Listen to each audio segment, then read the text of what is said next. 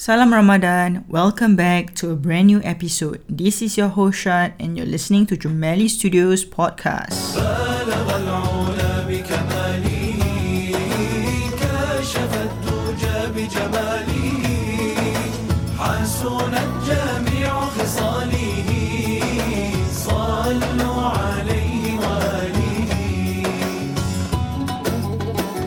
Thank you everyone for all the birthday wishes. We are so blessed to be surrounded with our loved ones during our special day. At the same time, we would like to send our well wishes and prayers to our brothers and sisters who are facing conflict and fleeing war zones. Stay strong.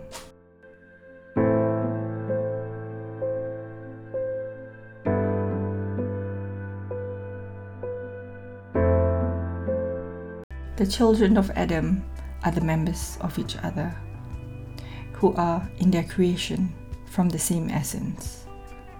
When they and each hurt one of these members, other members will be left with no serenity.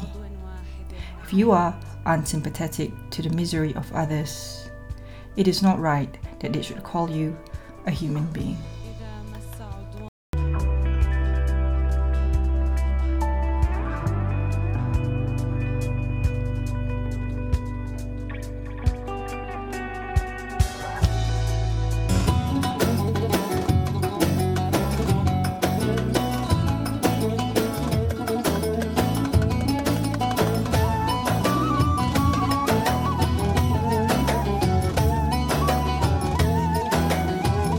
It is said that when Sheikh Saadi Shirazi started writing his most famous rubai in praise of the Prophet, peace be upon him, he couldn't come up with a satisfactory fourth and final verse, which troubled him greatly. While working on it, he slept. In his dream, he saw the Prophet Muhammad, peace be upon him, along with his companions. The Prophet asked Saadi why he looked troubled. Saadi replied that he didn't know how to finish his rubai. The Prophet, peace be upon him, asked him to recite it for him, so he did. بلغ العلا بكماله كشف الدجى بجماله حسنت جميع خصاله The Prophet, peace be upon him, added the final verse by reciting Sallu alayhi wa alihi.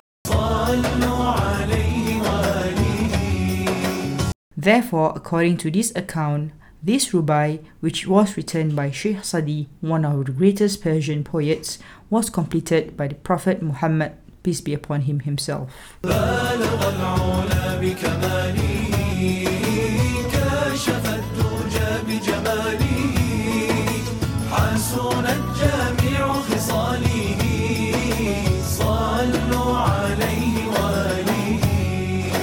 The music video for the Nasheed Balagal Ula sung by Mesut Kurtis, a Turkish Macedonian singer, was filmed in the town of Kairouan in Tunisia, a UNESCO World Heritage Town, and in its Great Mosque, also known as the Mosque of Uqba ibn Nafi. The Great Mosque was established in the year 49 Hijri or 670 AD only 38 years after the passing of Prophet Muhammad, peace be upon him, and is one of the oldest places of worship in the Islamic world.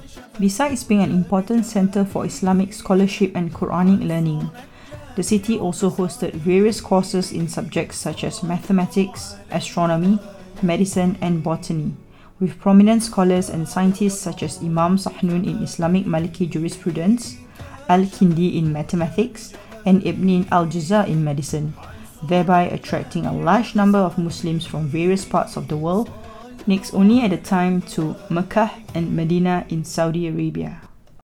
That's all for tonight's episode. We hope you receive beneficial knowledge from this episode. Till the next episode, take care and good night.